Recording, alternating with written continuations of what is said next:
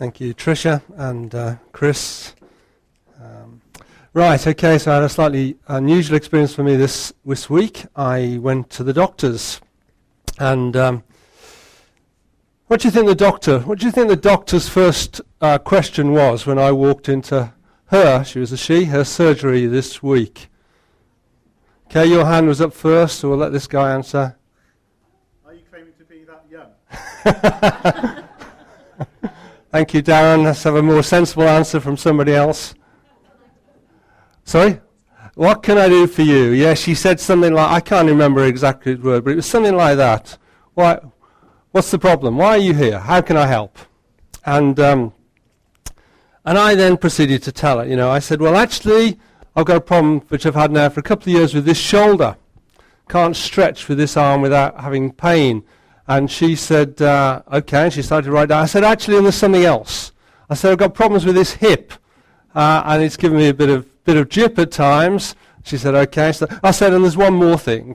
I said, I've got problems down the lower leg here with possibly varicose veins, and that's also causing me a problem. She said, okay, so let's start then, shall we? And she was a little surprised, I think, that I'd come with three ailments, having not been a regular visitor. I guess if I said to her, if in response to a question about what's up, how can I help, whatever else, if I said, actually, you know, I'm fine, she might have then said, well, why have you come? And I'd say, well, I just thought it's been so long since I saw you. I thought I should come and just see if you're all right and see how, you know, just have a chat. I don't think she'd have been very impressed with that. I think she'd have soon said, actually, I think we'll just call this quits, shall we, and let's ask the next patient to come on in. You see, we go to the doctors because we have a need, we have something that is wrong, and we also believe that they can do something to help us. If those two things weren't true, I don't think we'd go to the doctors. And Jesus today mentions health and sickness and doctors in what he said. Jesus made reference to those in the answer to a question that he was asked by the Pharisees. The Pharisees, as we know, are the religious leaders of the day. Thank you. I do need it already. She knows me too well. My nerves cause my mouth quickly to dry up. It's probably a good thing, actually, sometimes. So the Pharisees, the religious leaders of the day, asked Jesus' disciples a question. They said, why is it that you and your Rabbi Jesus, why are you eating with those tax collectors? Why are you doing that? And I think that was a legitimate question. Sometimes they tried to ask him trick questions, we know, to trap him, didn't they? But this was a legitimate question, a fair question, from their perspective anyway. And I think, so for instance, if you were in coming out of Gloucester city centre, town centre, fairly late one evening, and you happened to see Phil entering what you regarded to be a dubious establishment. I'll let you mind wonder as to what a dubious establishment might be in Gloucester city centre. But if you saw him going in there, I think it would be a very fair question to come to Phil and say, why? Why are you going in there, Phil? That would be a very fair question. And it's a bit like this for the Pharisees, wasn't it?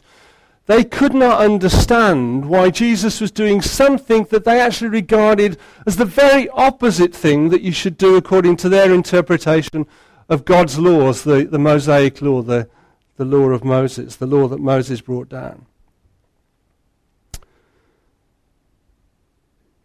You see, these people, the tax collectors, no one likes paying taxes. No one, therefore, perhaps likes tax collectors. I was told by a tax collector that he never worked for the Inspector of Taxes. Whenever he was at a party and anybody asked him what he did, he didn't say he was a tax inspector, because generally that was a killer for the conversation. He used to say, well, I work for the government, and he'd leave it at that, you know, and that was probably bad enough. But no one likes tax collectors, but in these days, in Jesus' day, we know tax collectors were not liked, not just because they collected taxes and not just because their taxes, of course, were were directly or indirectly going to support the Roman government who were occupying Israel, but also because the people who were collecting the taxes were cheats. They were classified in the Talmud, the Jewish books, as robbers, because they did rob you. They didn't just collect the taxes that were due, even if you, and you might not have wanted to pay those. They collected whatever they could. They took their slice. And so these tax collectors were wealthy people.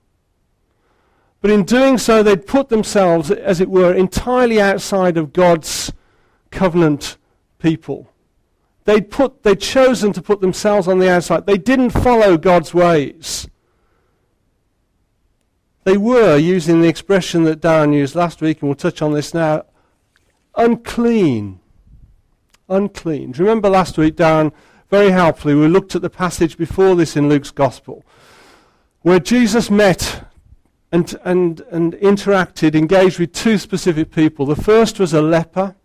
This was a man who had a skin disease, and a skin disease that made him, according to the Mosaic law, unclean. Unclean meant that you could not connect with other people. You were on the edge. You were put on the outside. He couldn't even associate with his own family.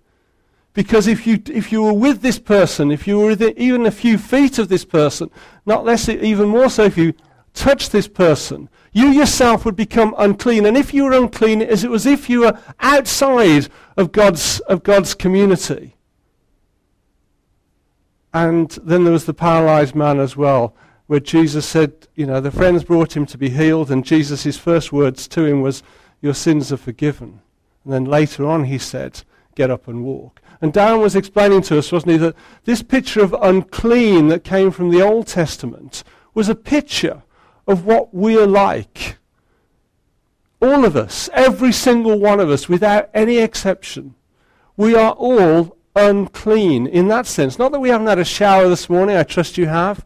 I trust you, you know, you've combed your hair and all the rest of it, and your hygiene is good. Don't mean that at all. What we're talking about is being unclean in God's sight. And because we're unclean, we cannot have any association with a pure and perfect, holy God. They can no more mix than light and darkness can mix. You cannot have the two. They cannot coexist. We are unclean. The Bible says that every one of us has sinned. Every one of us has fallen short of the glory of God. And the thing is, just like that leper who came to Jesus last week, there's not a single thing that we can do about it ourselves. We cannot make ourselves clean. We cannot make ourselves right with God. It is impossible. You can't do it. But these Pharisees thought they could. We know we can't. At times like the Pharisees, we try and put on a good show. We obviously, particularly on Sunday mornings when we're at church, you know, we want people to see us in a good light and whatever. The truth is, when the pressure's on, when something happens, when we get squeezed, things come out that we don't wish to come out. The things that we say, the things that we feel, the things that we do tell each and every one of us that actually within our hearts we are not right. Who are the healthy and who are the sick?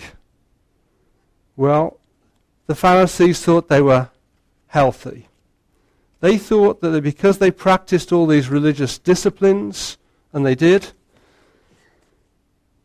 that they were godly. That they didn't need God's mercy. They didn't need to be put right with God. They thought they were right with God already.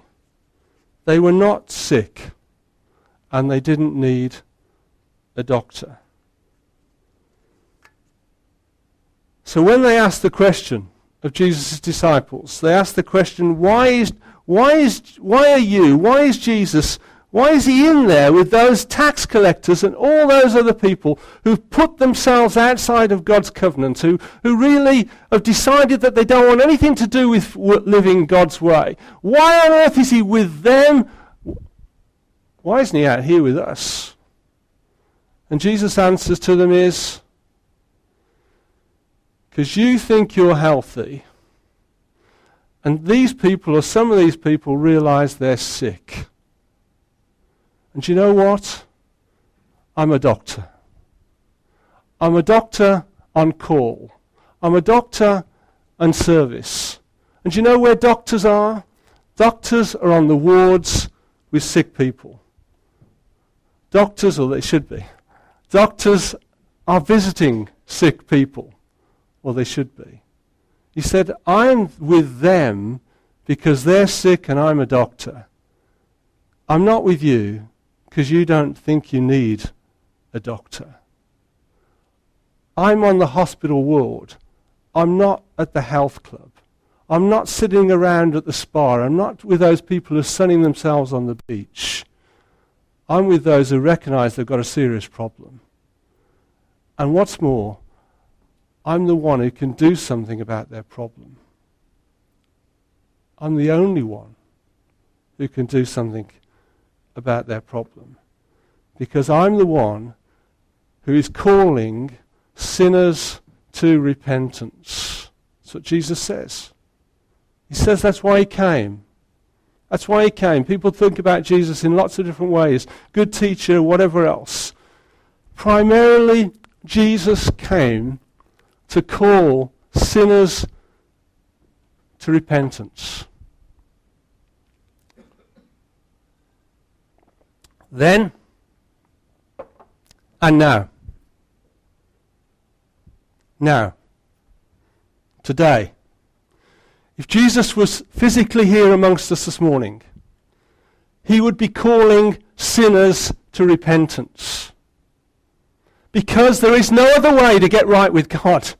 You cannot follow religious practices. You cannot think and make yourself the best person around and think somehow that puts you right with God. It doesn't. It cuts nothing at all. It's a waste of time in that sense. Because the only way people get right with God, the only way people can enter into that right relationship with him, that can be the people that God always intended them to be, made them to be, is if actually they repent. And repentance and conversion and salvation, these are all connected things. Repentance means quite simply this. Repentance means that we recognize that we have got a problem. Big problem. A problem that we cannot do anything about ourselves. And the problem is this, is that within us, within our natures, within our characters, we are not clean. We are not holy people. We're not good people. We can sometimes think we're good. We can sometimes think of the little things that we do that in a sense are good, and we think we're good people. We're not. We kid ourselves. The truth is not in us. The truth is that we're not good people, not in God's sense of good. And yet he wants somehow to have a relationship with us. And so we need to recognize that we're not good, that we are sinful people. And then we need to be sorry about that. We need to realize that that's not what God made us for. We need to be truly sorry. Sometimes kids are sorry and then they go and 2 minutes later they're doing exactly the same thing because they're not really sorry. They're just sorry they've got caught or whatever it is. And we all like that as adults. We just disguise it a bit better, don't we? But we need to be truly sorry.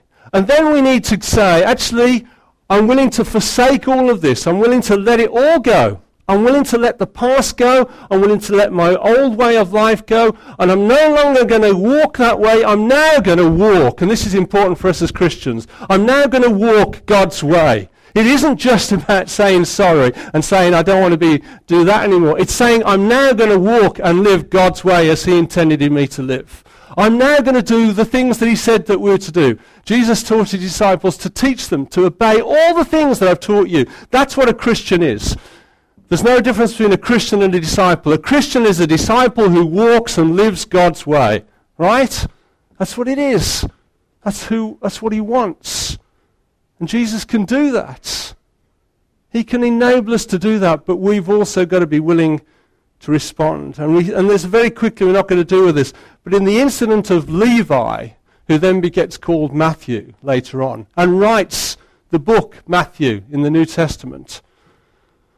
Levi, we see it pictured in him, don't we, in his life. Here he is, tax collector.